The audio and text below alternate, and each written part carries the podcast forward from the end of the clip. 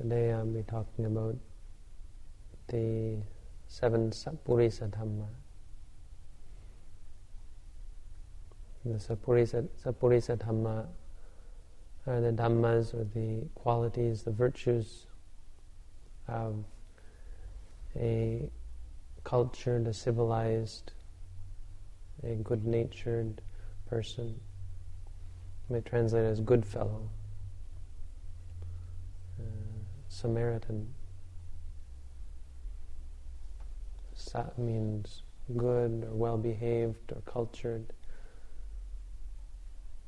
or easygoing. Uh, not here, it doesn't mean easygoing here, it means um, well behaved. Well, civil, civilized, I guess is the best word here. Civilized individual.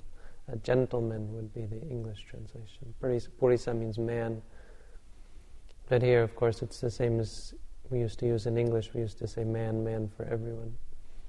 So in, in the time of the Buddha, it was the same. They used the word man for just about everyone. It could mean women as well, of course. So the word gentleman is, means uh, a, a cultured, a civilized individual. So this is sort of the Lord Buddha's teaching on, we say it's, it's on social science or on uh, etiquette, uh, modern manners, or on how to behave well or how to live one's life well in society. It's sort of a way to to determine whether someone is a well-behaved, a civilized, a cultured individual, or whether they're just an ordinary, uh, poor-mannered, uh, boor, you say. Someone without manners, someone without education, without etiquette, without without uh, culture, an uncultured individual. And so the Lord Buddha's measure was these seven things, which we call the Sappurisa Dhamma. And these are in Pali, with English translation. The Pali is uh, one knows the truth or the Dhamma, reality. Number two, Attanyutta, one knows the meaning or knows what is the meaning of, of the truth. Three, Attanyutta, one knows oneself. Four, Mattanyutta, one uh, knows moderation. Number five, Kalanyutta, one knows, uh, knows in regards to time, knows the right time. Has understanding in regards to time. Number six, Pukkala Paroparanyutta. One is able to discriminate between individuals. And, pari, and seven, Parisanyutta.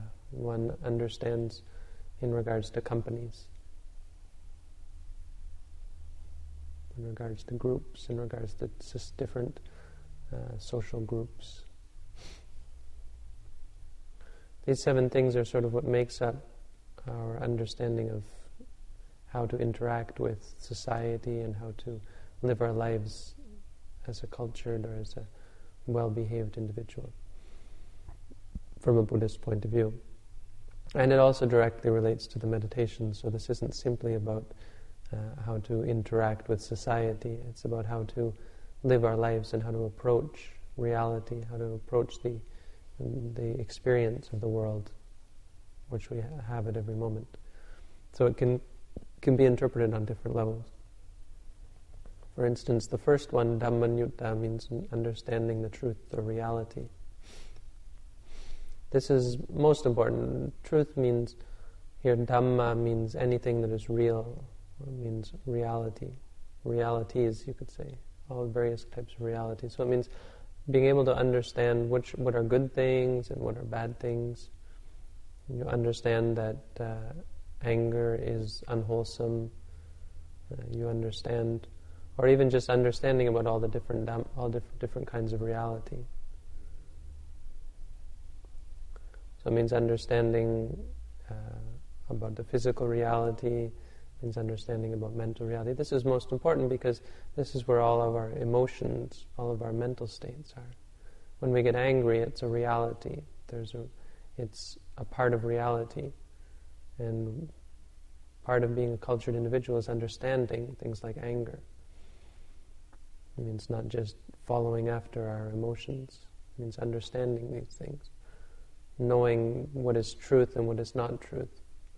For instance, understanding that anger is real, but I, when we say I am angry, this is only a concept. When we say I am an angry individual, this is only a view. This is only our opinion. Our understanding is that this is a part of me. Or we can say, You made me angry. Or I, des- I you deserve to, to, for me to get angry at you. You deserve to be hurt. You deserve punishment. Uh, I, I am rightful to get. Ang- I am right to be angry at you. I am right to be angry. We have all these ideas. When we, an ordinary individual would just take things in this way. So when they get angry, they feel like, yeah, I'm, I'm, I'm really angry at you, and they don't think about trying to get get rid of the anger. They think of trying to get back at the person or the thing that made them angry. Uh, a cultured individual is someone who uh, tries to understand the reality and tries to uh, make themselves a better person, not trying to change the world around them. So we don't yell at why the reason why people don't yell and scream and do this and do that, all sorts of unwholesome deeds, is because they understand these things and they understand the consequences. When you do this, when you do, when you yell at someone, it's it makes you look bad. When you yell at someone, it makes them suffer.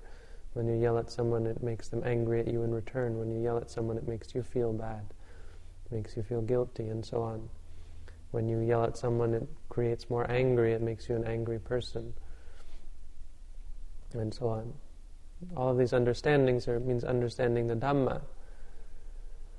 And the second one is understanding the meaning of the Dhamma. So these two go hand in hand. And the difference is, for instance, you understand uh, what are good things, and then you understand what are bad things. When someone tells you, you know, uh, love and kind, kindness is a good thing, anger is a bad thing, this is understanding the Dhammas, understanding the realities. But then the atta is the meaning, means understanding, well, what is it, why is it that love is a good, that kindness is a good thing, loving kindness, or compassion, uh, or uh, why is mindfulness a good thing? So we hear about mindfulness and we hear it said that it's a good thing. Knowing that is, is good for us.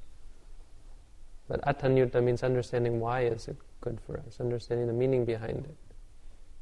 Or it means understanding uh, the meaning of all of these uh, different teachings of the Lord Buddha.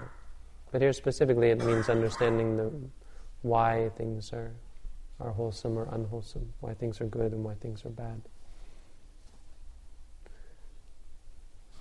So, for instance, we understand that anger is a bad thing for all of the reasons I explained, because it makes us look bad as a very shallow reason, because it makes people upset as a better reason, because it makes them angry at us and want to get revenge as an even better reason.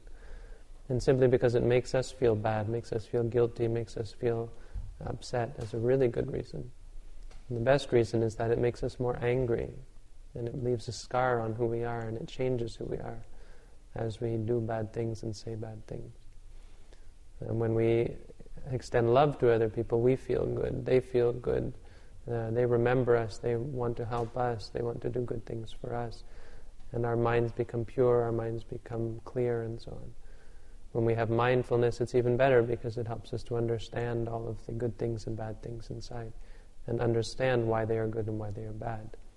It's easy for us to explain about these things and sort of get a feeling, oh, yeah, yeah, so anger's not good but simply because we, we've heard that it's not good doesn't mean that we're not going to get angry anymore. Because we, we think we understand it, but what happens is we just have this thought that sounds good. We haven't really experienced for ourselves the disadvantages of things like anger.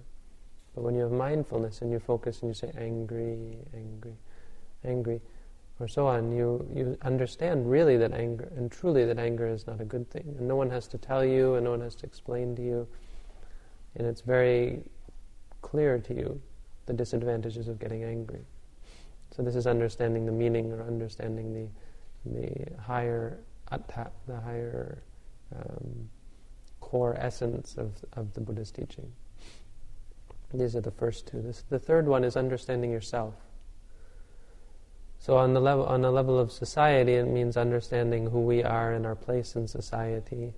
You know, in regards to our parents, understanding responsibilities we have towards our parents, and you know, I am the the son or the daughter, and and I have a responsibility towards my parents. And we have some sort of responsibility generally to our parents because of all the good that they've done to us. And this is something we generally forget. I mean, they've they've had their wishes placed in us for all of our lives, you know, hoping that we'd be happy and we'd be well off and we do uh, good things, and they've given us so much, and so we have some kind of responsibility to live our lives and to uh, be a make our lives worthwhile and to do things to uh, further ourselves and develop ourselves. The thing that makes our parents most happy is not that we, not that we give them things, not that we somehow try to pay them back monetarily. That rarely, if ever, makes makes parents truly happy.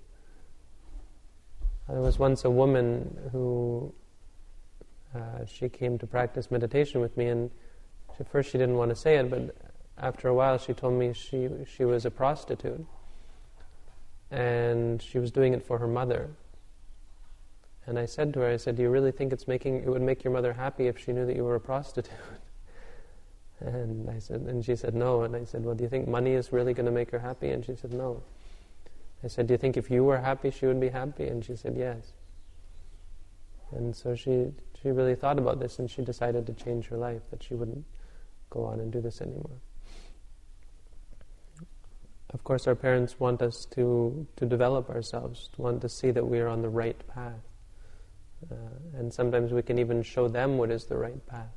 When we get on a path or un- get, gain understanding that they don't have, we can actually become teachers of our parents. Not that we go out and, and, and try to lecture them, but when they see us as an example, they want to follow something they've never realized before. We can actually, then we can truly pay our parents back if we help them to get on the right path. This is an example, but it means understanding our role in life, understanding who we are. Uh, for example, with monks, it's a clear example. With monks, we have to sit according to seniority. So the example they give is, you know, knowing yourself is knowing not to sit in front of the senior monks, you know, not to sit behind junior monks. But this sort of applies in, in society as well, understanding that you're the employee and not yelling or, or uh, getting, you know, uh, all haughty towards your boss.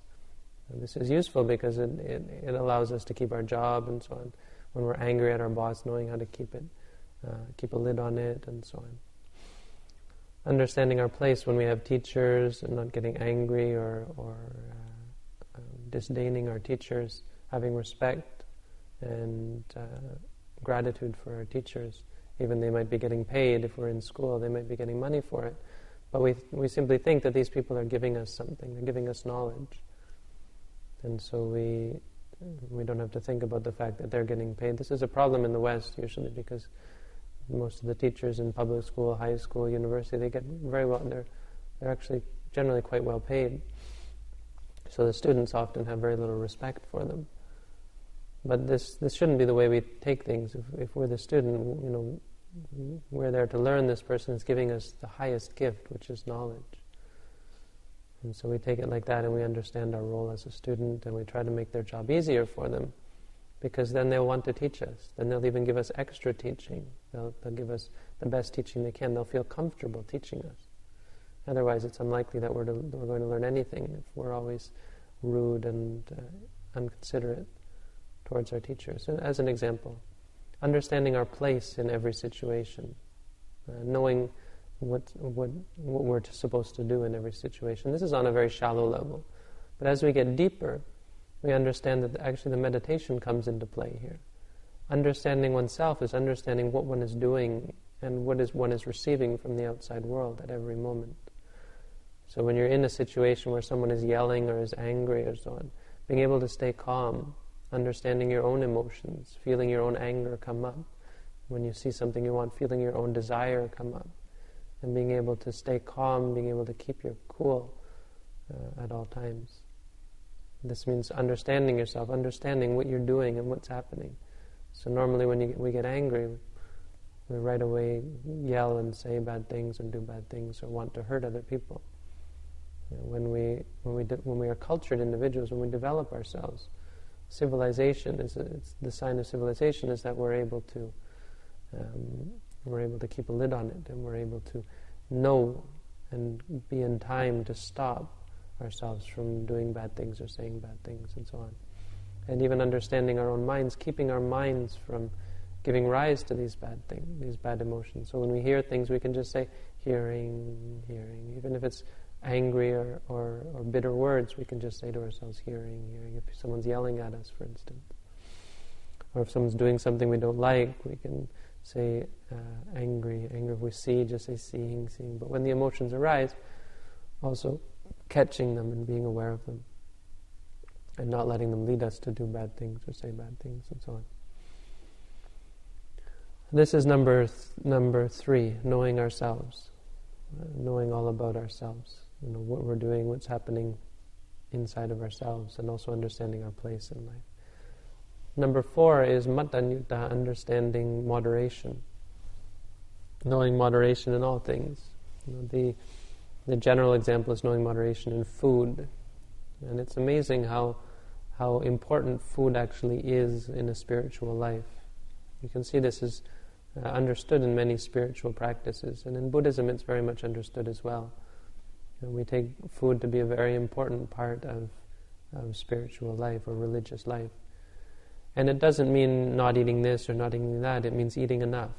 Buddhism, the, re- the religious aspect of, of food in Buddhism is, is knowing enough.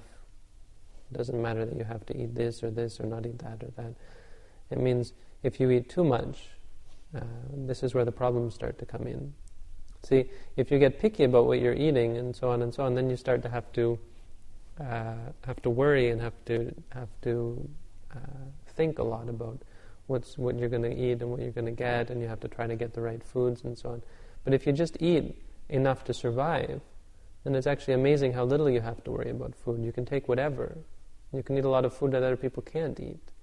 If you eat, say, one meal a day in the morning, it's amazing the things you can eat that other people can't. You can eat ice cream, you can eat donuts, you can eat really whatever you want because in the end, none of it's going to be there by the, by the end of the day. You're only eating once. Uh, and I mean, it doesn't mean you can go overboard, but it means if you eat in moderation, this, this is a very important part of, of uh, your freedom and your uh, ability to stay at peace and, and unconcerned with such uh, trivialities like uh, finding food or finding the right food or avoiding this food, avoiding that food. And you find that your digestive system works much better and you're so on, you're free from so many illnesses. So food is a very important part, knowing moderation in food. This is uh, something we often miss when we approach Buddhism, is the importance of, uh, of knowing moderation in food, not eating too little, not eating too much. But it can mean moderation in all things, understanding moderation in sensual pleasures, for instance. Now, when it comes right down to it, when we're in meditation, we have to give up all sensual pleasures. But for ordinary people living their lives, uh, at the very least, we have to moderate these things. You know, so we have to moderate music or entertainment or uh, even mm, all sorts of all sorts of uh, diversions that we have. I guess things like movies or uh, going to see shows or even talking with other people or, of course, sexual activity. This we have these things we have to moderate because they're very they're incredibly addictive. And as we uh, indulge again and again and again, these things become uh, something that we need. They become a, uh, an addiction for us. It can also mean moderation in meditation practice. Uh, sometimes people get a little bit off track thinking that they have to walk and sit, walk and sit, walk and sit, walk and sit for many, many hours a day. And this can be useful at times, but it actually can be detrimental if it goes overboard, if we push ourselves beyond our limits. And so we have to know moderation here as well. We have to understand that It's not necessary to do formal meditation practice all day. It's necessary to be mindful all the time, but we can do this when we're taking a break. And we should try to take, a, take breaks. We should try to slowly increase the amount of time we do meditation practice. And when, it, when we start to get stressed or when we start to get overexerted, we have to step back and take a break, sit comfortably, go for a walk, go to the washroom or so on, have a cup of tea or so on. This can be quite useful in bringing the mind back to its natural state if we've gotten off track, for instance. So this is number four, understanding moderation. Number five is understanding time. Understanding time in, on a superficial level in everyday life uh, situation, it means understanding uh, understanding the right time to do things. Uh, means being on time for things. It means uh, understanding good lengths of time. When you have to give talks, not talking too much. It means things like practicing meditation. When we practice meditation, not meditating for too long of a time, not meditating for too short of a time, not getting involved in things that waste our time, uh, understanding the importance of time, you know, the importance of the opportunity that we have to come and practice meditation, not wasting this time that we have. We have a very short time, and understanding that it's a very short time, even the time we have left on this earth uh, could be very short. We don't, any of us know when, when, how much longer we have. And understanding this is very important to help us to continue to practice. Uh, understanding when is the right time to, to do this, to do that, understanding, um, being able to organize our time. This is an important sign of uh, a civilized individual. And we can see this when people are late, everyone gets angry or so on when uh, people, you know, take too long for something, people get upset. They think of this person doesn't have, doesn't understand uh, in regards to how how long or how how much time to take, for instance. On a meditative level, I think there's another important aspect of time which which plays a very integral part of Buddhist meditation practice. Understanding time means understanding the difference between the different modes of time the different uh, time frames or the different uh, different times. We have three times in Buddhism. This is the past, the present, and the future. Understanding the difference between the past, the present, and the future in regards to the present moment, understanding the present moment, understanding uh, that all there is in this, in reality, is the present moment. Understanding when our mind is going off into the past and seeing it simply as a thought that arises in the present moment. Not getting caught up in the past. And the most important understanding of time that we can have is uh, keeping our mi- the ability to keep our minds in the present moment. The understanding of reality as being the present moment. And this practice of not letting our minds wander off into the past. Understanding about the past that it's already gone. As the Lord Buddha said, uh, yadati tang pahinang tang. What is in the past is gone already. Uh, apatancha anagatang. What's in the future hasn't come yet. Understanding in this way so that when we when we focus on on our meditation that we're actually in the present moment. So when we walk in meditation, step being right, step being left, we're actually saying to ourselves, step being right as the foot is move, moving. So we're not thinking about something in the past, we're not thinking about something in the future. We're aware of the thing as it happens, and our mind is with the motion as it happens. When we sit and we say rising, falling, all exactly the same. Being able to see things in the present moment, not letting our minds go back to the past or worry about the future. This is very important in our lives as well. You can see people destroy themselves by worrying about the future, create so much stress and suffering simply by worrying or, or mourning about the past about stressing over the future. Uh, and so this is a sign that these people have more work to do, that these people are lacking something, and this is kalanyutta, the understanding about uh, these these frames of time, that the past is, is gone and the future hasn't come, and so on. So this is number five. Number six is understanding in regards to various individuals.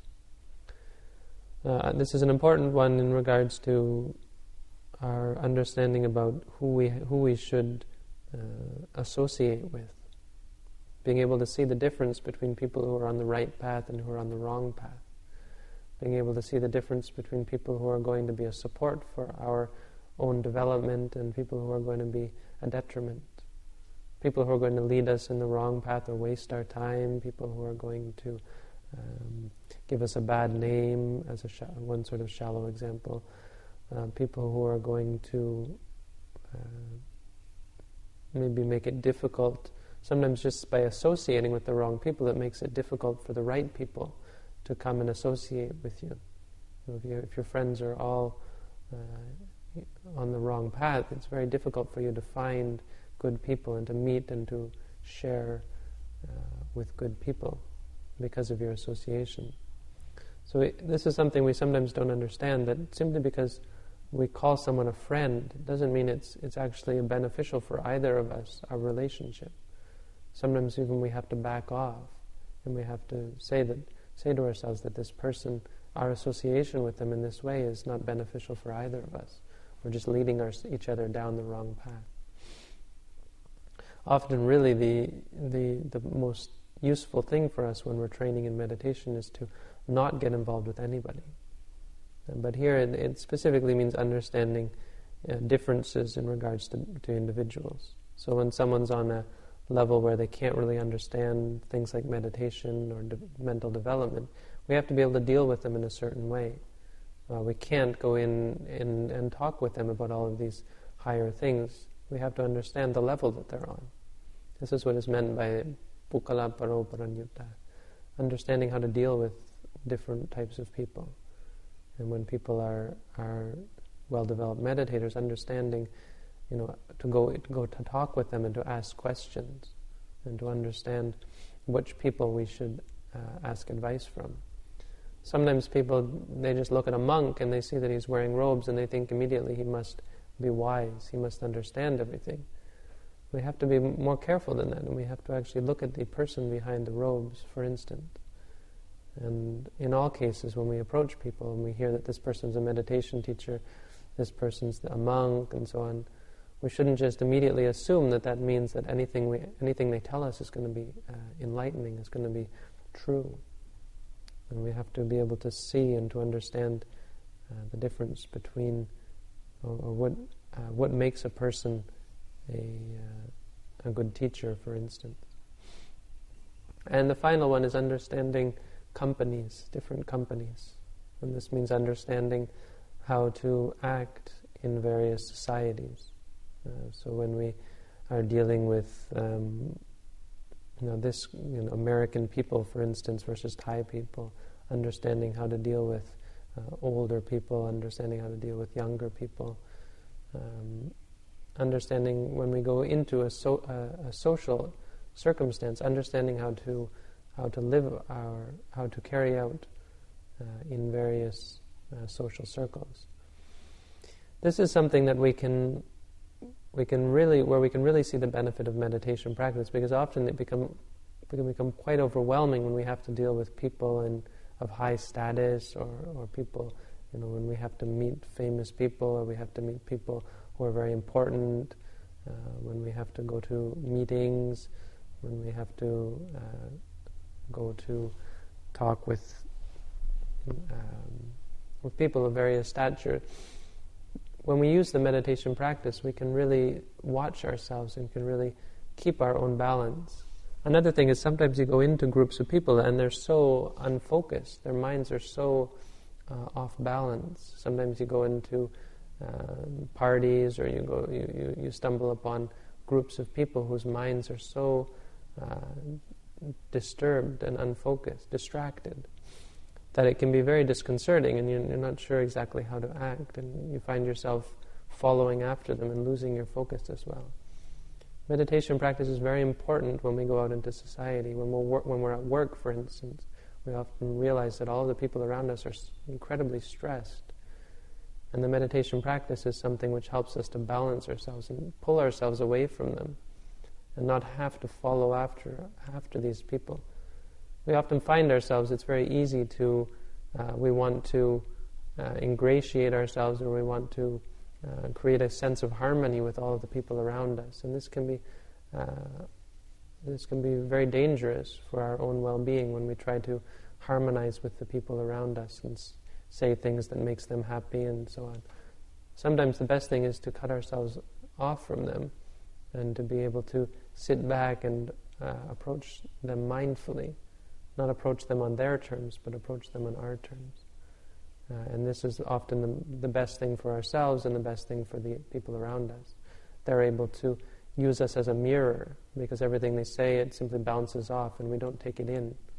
You know, when they say something or when they do something, when they start to act all flustered, that we're able to uh, be mindful and, and not let it make us bothered or flustered or upset. And so they have to deal with it themselves and they're able to see the difference between them and us and they're able to see the disadvantages of the, their behavior and so on.